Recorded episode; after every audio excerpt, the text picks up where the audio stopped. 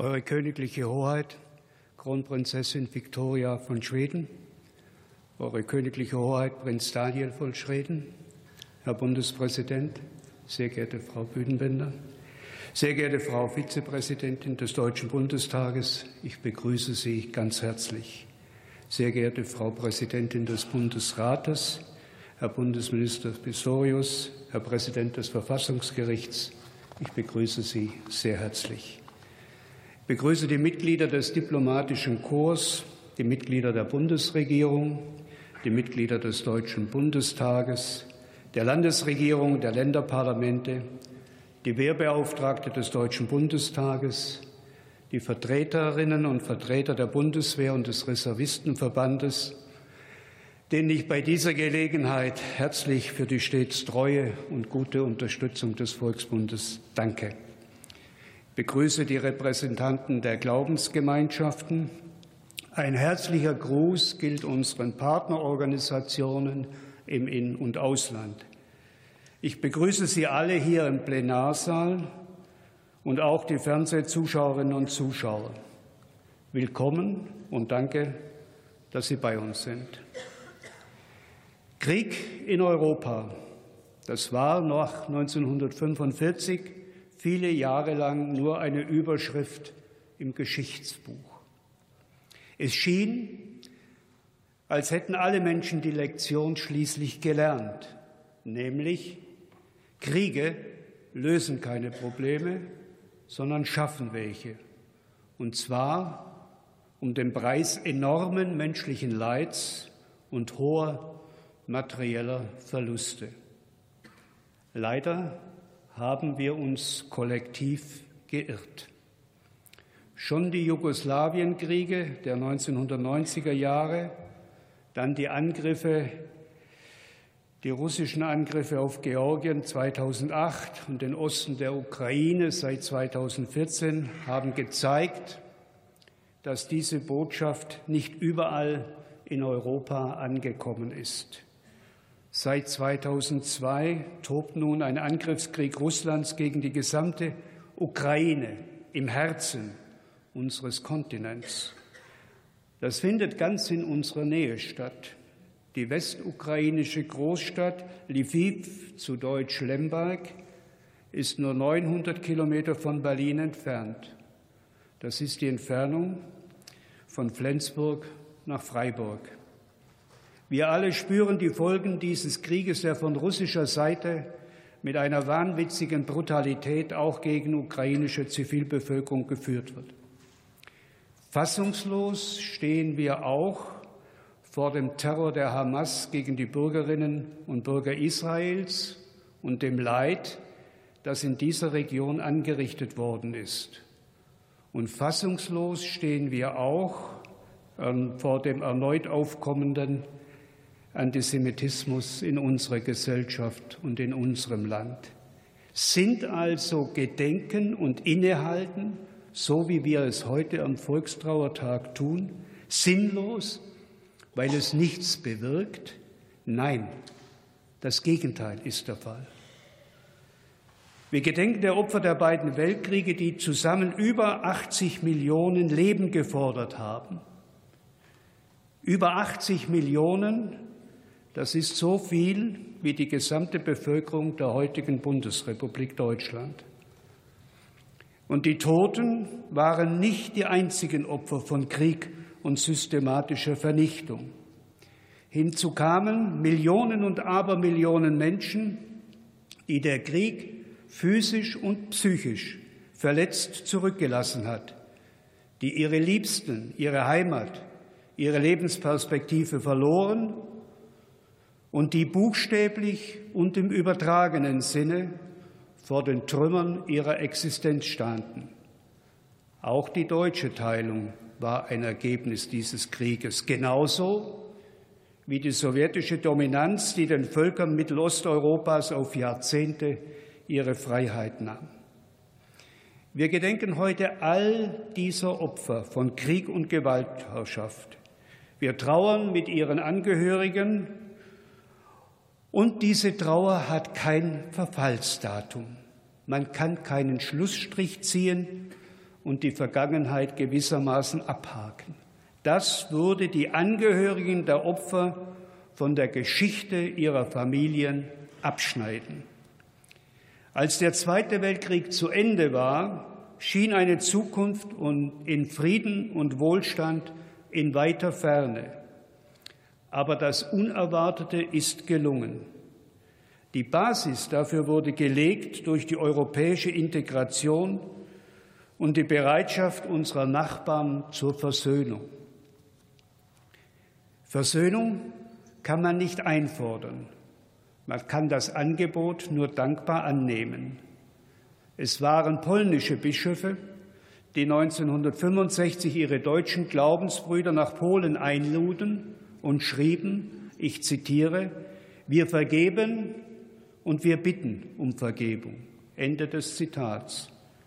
Es waren Franzosen, die uns die Hand reichten, was sich dann auch im Élysée-Vertrag ausdrückte, dessen 60-jähriges Bestehen wir in diesem Jahr feiern konnten.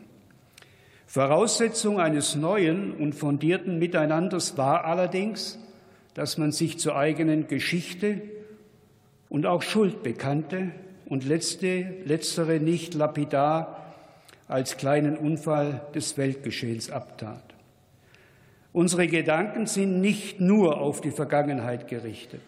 Es gewinnt seine Bedeutung auch daraus, dass wir die Zukunft im Blick haben.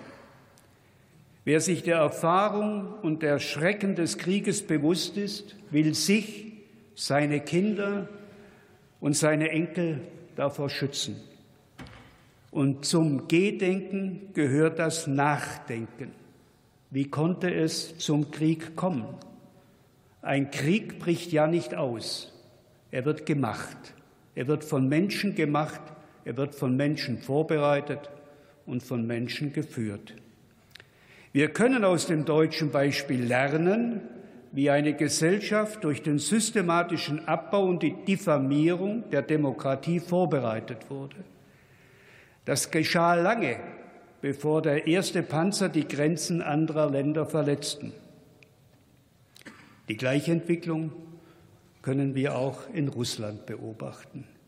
Krieg und Diktatur haben miteinander zu tun. Und im Umkehrschluss heißt das, Frieden braucht Demokratie. Der Volksbund Deutsche Kriegsgräberfürsorge pflegt Kriegsgräberstätten in 46 Ländern, auch in Ihrem Land, Königliche Hoheit. Wenngleich Schweden nicht direkt in den Zweiten Weltkrieg einbezogen war, ruhen doch fast 470 deutsche Kriegstote des Zweiten Weltkriegs auf drei schwedischen Friedhöfen. Es handelt sich um Soldaten, die mit dem Flugzeug abgestürzt sind, auf dem Transport durch Schweden starben oder am Meeresstrand angeschwemmt wurden.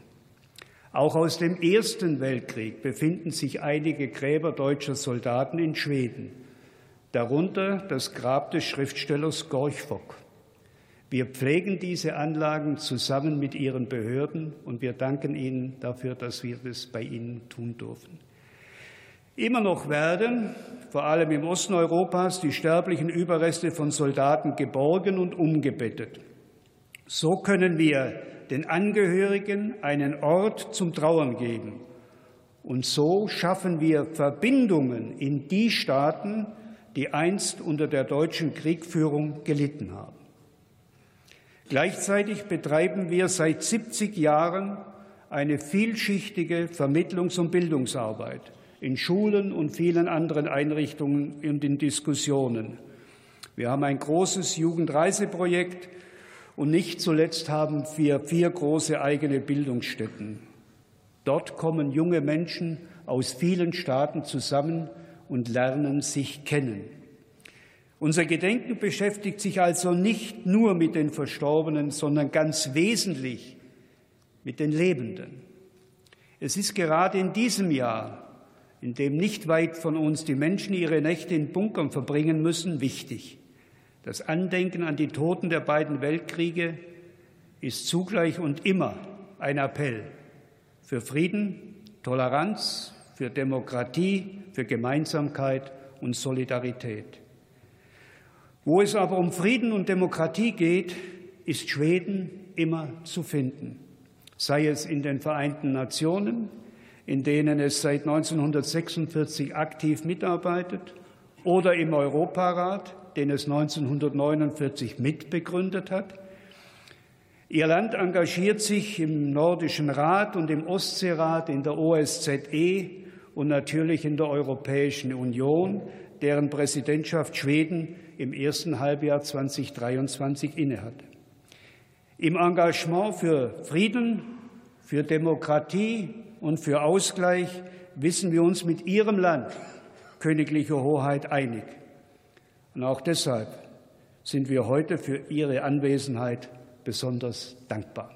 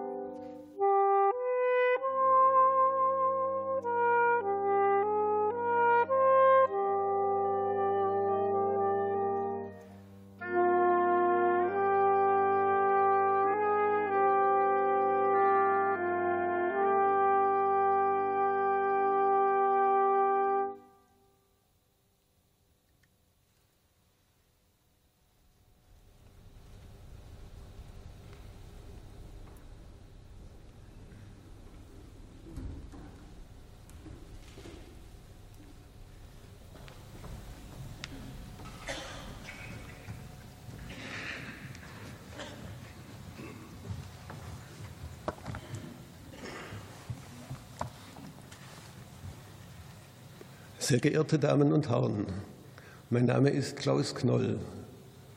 Ich bin seit über 40 Jahren ehrenamtlich in der Jugendarbeit des Volksbunds Deutsche Kriegsgräberfürsorge tätig. Der Volksbund feiert 2023 ein Jubiläum, das aufgrund der aktuellen weltpolitischen Ereignisse etwas in den Hintergrund geraten ist.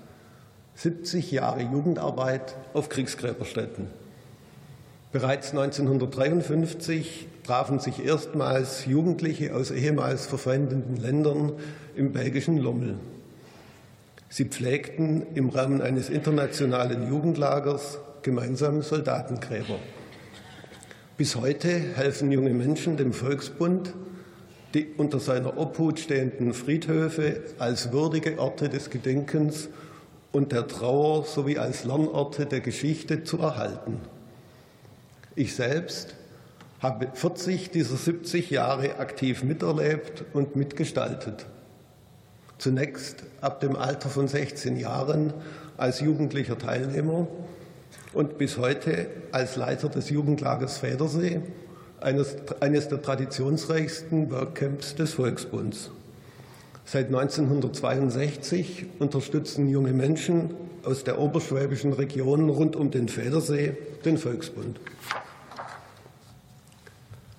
In unserer langjährigen Geschichte arbeiteten wir auch in Russland und Belarus. Wir erfuhren dort herzliche Gastfreundschaft und viele freundschaftliche Begegnungen.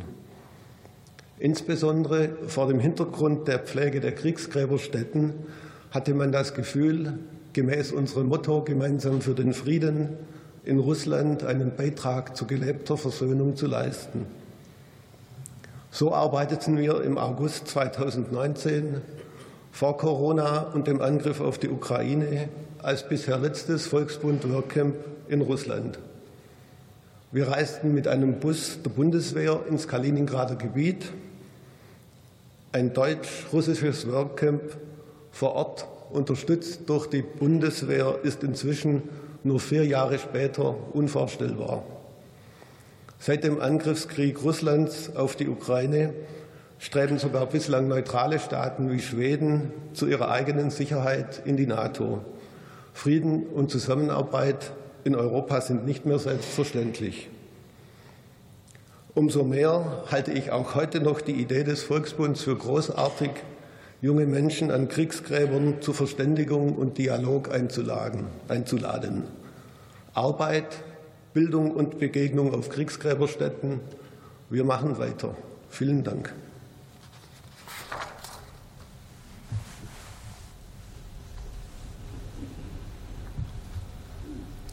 Hello everyone, my name is Katerina Hrapak. I'm Ukrainian and I still believe und glaube immer noch an den Frieden. Ich glaube an die Zukunft, an die Menschen. In meinem Land sind Krieg, Tote und Opfer die üblichen Gesprächsthemen beim Abendessen. In meinem Land leiden die Menschen seit fast zehn Jahren unter dem Krieg. Und für einige von ihnen ist es der einzige Zustand, den sie je erlebt haben.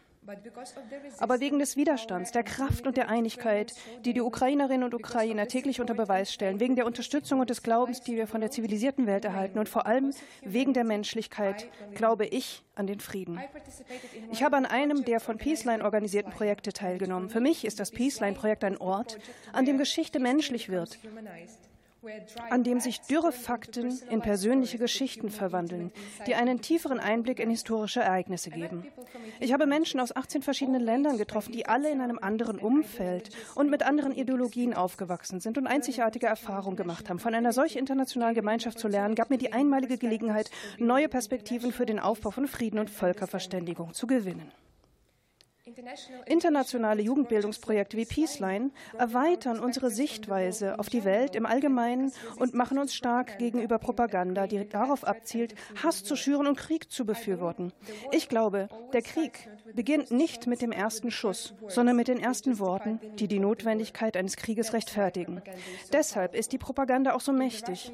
Im russisch-ukrainischen Krieg haben wir diese erste Phase verloren, weil wir nicht auf die um sich greifende Narrative geachtet haben. Jetzt sind wir alle Opfer. Manche von uns leiden nur wirtschaftlich, andere versuchen an Orten der Kampfhandlungen zu überleben und wieder andere sind tot. Tot für die Freiheit oder für nichts. Das müssen wir selbst entscheiden. Ich möchte nicht, dass andere Menschen das erleben, was wir Ukrainerinnen und Ukrainer als Realität erleben. Wir können viel Schlimmes verhindern, wenn wir unsere Angst vor Diktatoren und Autoritäten überwinden, die Angst vor der Freiheit haben. Wir sollten uns nicht vor der Verantwortung scheuen. Wir sollten handeln, anstatt nur Zuschauer zu sein. Freiheit in jedem Sinne, den wir in dieses Wort legen können, ist der einzige Weg für uns alle zu überleben, uns weiterzuentwickeln und Frieden zu erlangen. Wir sind Menschen, die geboren wurden, um zu leben und uns voll zu entfalten, nicht um Systeme, Autoritäten und Regimen zu dienen.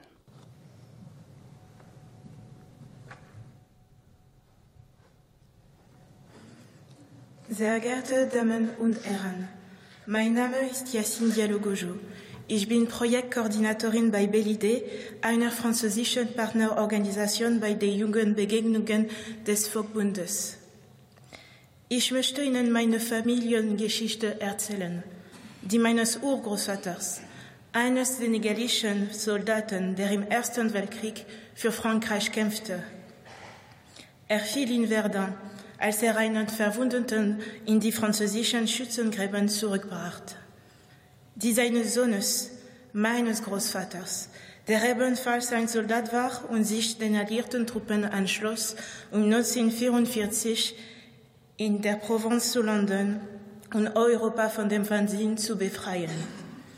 Meine Großmutter folgte ihm an die Orte seiner Ansätze, da sie sich um ihn sorgte.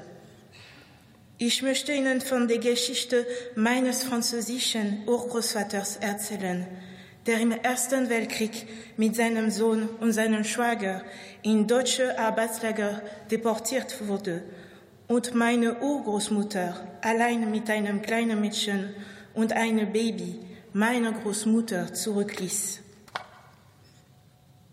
Ich möchte Ihnen von meinem Großvater erzählen, der während der Besatzung fast in ein Arbeitslager gekommen wäre von meiner Großmutter, die jeden Tag darum kämpfte, dass ihre Kinder nicht hungern mussten und sich von den Bombenangriffen fürchtete. Ein paar Worte auch über ihre Verwandten, die der Resistance angehörten und das Massaker von Ask in Nordfrankreich überlebten. Sie engagierten sich nach Kriegsende im Komitee einer deutsch-französischen Städtpartnerschaft und ermutigten meine Mutter, sich daran aktiv zu beteiligen. Heute denke ich an meine Eltern, die mir diese Geschichten erzählt haben. Danken weiß ich, dass der Frieden wertvoll ist. Sie haben meinen Ansatz für die Erinnerung begleitet, der mich heute an diesem Gedenktag zu Ihnen führt. Meine Familie hat wie so viele andere so viele Tränen und Blut vergossen. So, die Hoffnung meiner Vorfahren auf eine Welt des Friedens ist immer noch nicht erfüllt. Solange diesen Wunsch nicht in Erfüllung geht, werde ich diese Hoffnung weitergeben. Denn das ist der Grund, warum wir uns an die Vergangenheit erinnern, um eine bessere Zukunft aufzubauen. Lassen Sie uns also weiterhin gemeinsam für den Frieden arbeiten.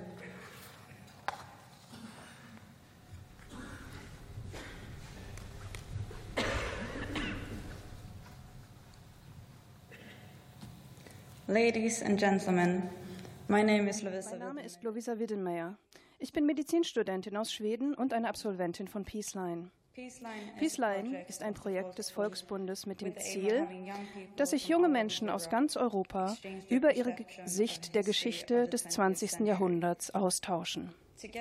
Gemeinsam mit Studentinnen und Studenten aus vielen europäischen Ländern reisten wir in mehrere Länder des Balkans und sprachen darüber, warum das Gedenken heute wichtig ist. Mein Nachname ist Deutsch. Meine Großmutter hatte einen deutschen Vater und eine schwedische Mutter. Sie kam mit den weißen Bussen von Deutschland nach Schweden, als sie erst vier Jahre alt war, zusammen mit ihrer Mutter und ihrer kleinen Schwester.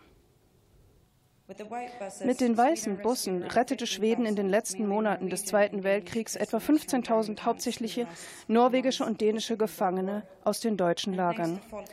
Dank an Volke Bernadotte, der auch ähm, hierzu beigetragen hat. Der Vater meiner Großmutter blieb in Deutschland und arbeitete als Sanitäter bei der Armee. Vor dem Krieg war mein Urgroßvater Psychiater in Illenau gewesen und hatte in einem der fortschrittlichsten Heime für behinderte Menschen jener Zeit gearbeitet. Mein Urgroßvater zeigte großes Engagement und betreute seine Patientinnen und Patienten liebevoll. Nachdem Hitler an die Macht gekommen war, wurde mein Urgroßvater angewiesen, seine Patienten in die Lager zu schicken. Er verwehrte dies, wurde daraufhin entlassen und durch jemanden jemanden Willigeren ersetzt. Die Weigerung meines Urgroßvaters, seinen Berufsethos und seine Werte aufzugeben, führte später dazu, dass er in Isolationshaft genommen wurde, was schließlich zu seinem Tod führte.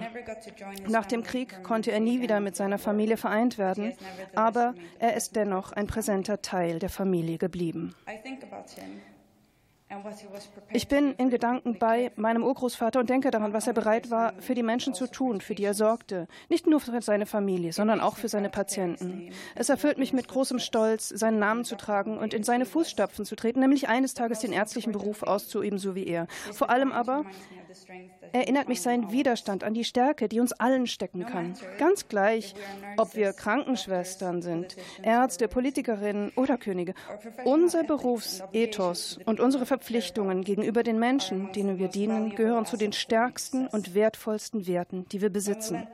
Wenn wir uns von ihnen leiten lassen, wird dies zweifellos zu einer mitfühlenderen Gesellschaft führen. Wir werden ein Beispiel geben und man wird uns in Erinnerung halten.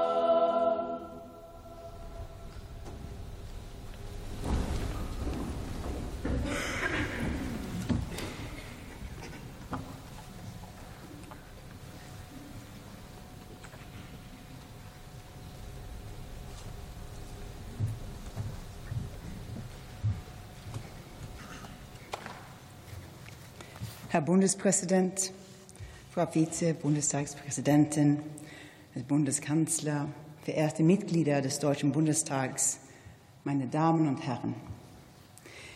Es ist mir eine große Ehre, diesen deutschen Gedenktag für die Opfer von Gewalt und Krieg mit Ihnen begehen zu dürfen. Man kann sich kaum einen würdigeren Ort vorstellen, sich zu versammeln, als hier. Dieses Gebäude hat in der dramatischen Geschichte Deutschlands eine so wichtige Rolle gespielt. Heute symbolisiert es das moderne und demokratische Deutschland.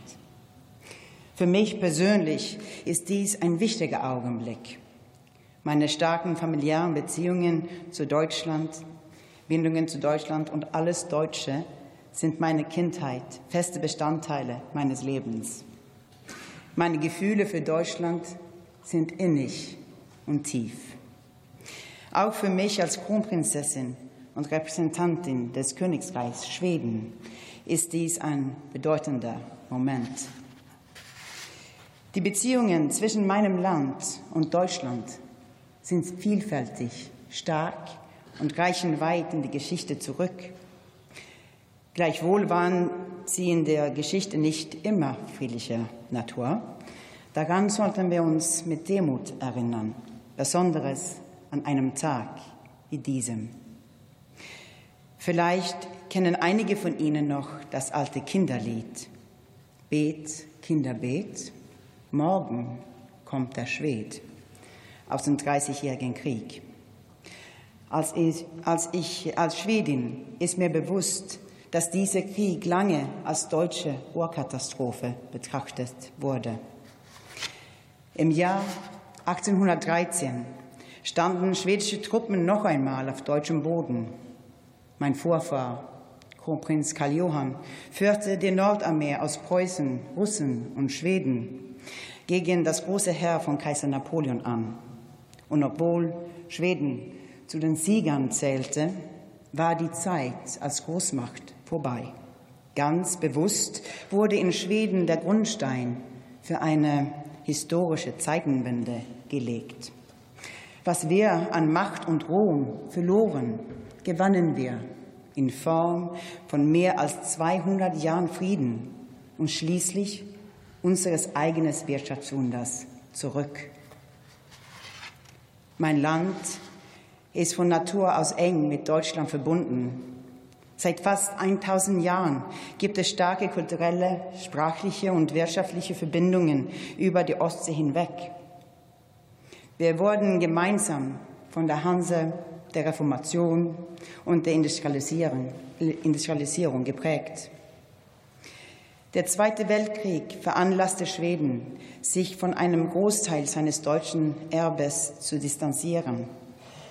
Doch seit die demokratische und wiedervereinte Bundesrepublik zu einem Stabilitätsanker für die Europäische Union geworden ist und Schweden Mitglied der EU ist, sind wieder enge Beziehungen zwischen unseren Ländern entstanden. Und heute sind wir zu unserem Glück vereint. Heraus können wir wichtige Lehren ziehen, wie Länder und Völker an der Nähe zueinander und an diese Nähe wachsen können, wie wichtig der freie Fluss von Kultur und Ideen ist und wie viel auch plötzlich verloren gehen kann. Meine Damen und Herren, Kaum jemand weiß mehr über die Zerbrechlichkeit einer Zivilisation als das deutsche Volk. Kaum jemand kennt den Unterschied zwischen Frieden und Krieg, zwischen Freiheit und Unterdrückung, zwischen Hoffnung und Abgrund, zwischen Normalität und Katastrophe besser. Aber auch ich habe dies nicht nur aus Büchern gelernt. Indem ich meine Mutter und den Erzählungen über das Schicksal ihrer Familie zuhörte, bekam ich zumindest einen Bruchteil dieser bitteren Erfahrung vermittelt. Die deutsche Erfahrung mag einzigartig sein, enthält aber Erkenntnisse, die, die weit übers hinausreichen. Eine davon ist, dass Frieden und Freiheit keine Naturgesetze sind, ein für allemal gegeben. Sie sind ein Gut, das zerbrechlicher ist, als wir denken und für das sich jeder von uns einsetzen muss, im Großen wie im Kleinen. Wir tun dies jeden Tag, indem wir Rücksicht nehmen und Respekt zeigen als Staaten, indem wir unsere demokratischen und Gesellschaftsordnungen und das Prinzip verteidigen, das Recht vor Macht geht. Ich sage das mit großem Ernst, denn wir versammeln uns hier in ernsten Zeiten. Meine Damen und Herren, die Menschheit steht vor Herausforderungen, die immer schwieriger und dringlicher werden. Die Stimmung in der Welt ist so eisig wie seit langem nicht mehr. Die groß angelegte russische Invasion in der Ukraine bedroht den Frieden auf unserem gesamten Kontinent, erschüttert die Grundfesten der Weltordnung und verursacht unermessliches menschliches Leid.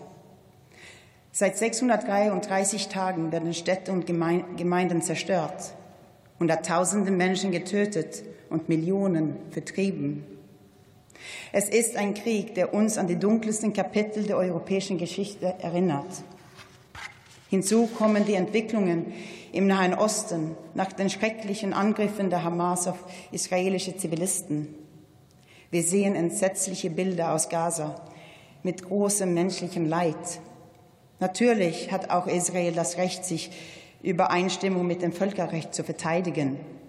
Der Schutz aller Zivilisten, sowohl in Israel als auch in Gaza, muss garantiert und das humanitäre Völkerrecht respektiert werden zu jeder Zeit, unter allen Umständen. Werte Mitglieder des Deutschen Bundestags, meine Damen und Herren, meine Generation ist mit dem Fall der Mauer aufgewachsen. Ich, ich wünschte, der Optimismus, der damals alle erfüllte, konnte die Welt, könnte die Welt weiterhin prägen.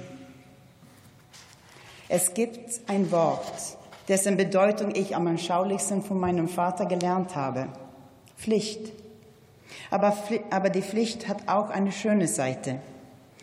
Sie gibt uns die Möglichkeit, Teil von etwas zu werden, das viel größer ist als, als, als wir selbst. Der Schwede Dag Hammarskjöld, ehemaliger Generalsekretär der Vereinten Nationen, schrieb einst folgende Zeilen. Der Weg der anderen hat Rastplätze in der Sonne, wo sie sich treffen. Aber dies ist dein Weg. Und jetzt? Jetzt darfst du nicht scheitern. Weine, wenn du kannst. Weine, aber klage nicht. Der Weg hat dich gewählt und du solltest dankbar sein. Meine Damen und Herren, wir müssen gemeinsam Verantwortung übernehmen. Wir dürfen niemals die Lehren aus den Schrecken von Krieg und Tyrannei vergessen. Und es ist wichtig, unsere Kinder und Jugendlichen daran zu erinnern, dass aus den schwierigsten Erfahrungen eine Kraft zur Veränderung erwachsen kann. Dies ist ein, eine Zeit wichtiger Entscheidungen, eine Zeit der Prüfungen, aber auch eine Zeit der Chancen. Da unsere Völker und Regierungen gemeinsam handeln, um dem, Demokrat, um dem ukrainischen Volk zu helfen, sich gegen die russische, russische Aggression zu wehren, bin ich überzeugt, dass unsere Bemühungen Früchte tragen werden. Es ist eine Quelle der Hoffnung, dass die Regierungen und Völker im demokratischen Europa in einer schweren Zeit zusammenhalten. Die deutsche Erfahrung zeigt, dass es möglich ist, selbst die dunkelste Vergangenheit zu überwinden. Heute ist Deutschland ein Land, auf das wir Schweden blicken, wenn es um die gemeinsame Aufgabe geht, ein Europa des Friedens und der Freiheit zu errichten. Unsere Länder sind in einer Wertegemeinschaft vereint, in unserem Verständnis von Freiheit, Demokratie und Menschenrechten, in unserem europäischen und internationalen Engagement. Und wir stehen heute noch enger zusammen als früher. Seit Februar 2022 benutzt die Welt das Wort Zeitenwende. Auch Schweden erlebt gerade eine solche Zeitenwende und mit seinem Beitritt zur NATO die größte sicherheitspolitische Veränderung seit den napoleonischen Kriegen. Europa kommt jetzt zusammen, um sich den Herausforderungen zu stellen, von denen unser Kontinent steht. Gleichzeitig müssen die großen Fragen der Zukunft angegangen werden, wie Umwelt- und Klimaschutz sowie Möglichkeiten und Risiken neuer Technologien. Das wird außer, außergewöhnliche Anstrengungen erfordern. Aber ich bin überzeugt, dass diese Anstrengungen unternommen werden und dass die schwedisch-deutsche Zusammenarbeit in diesen neuen Ära noch weiter ausgebaut wird. Lassen uns gemeinsam dazu beitragen. Danke.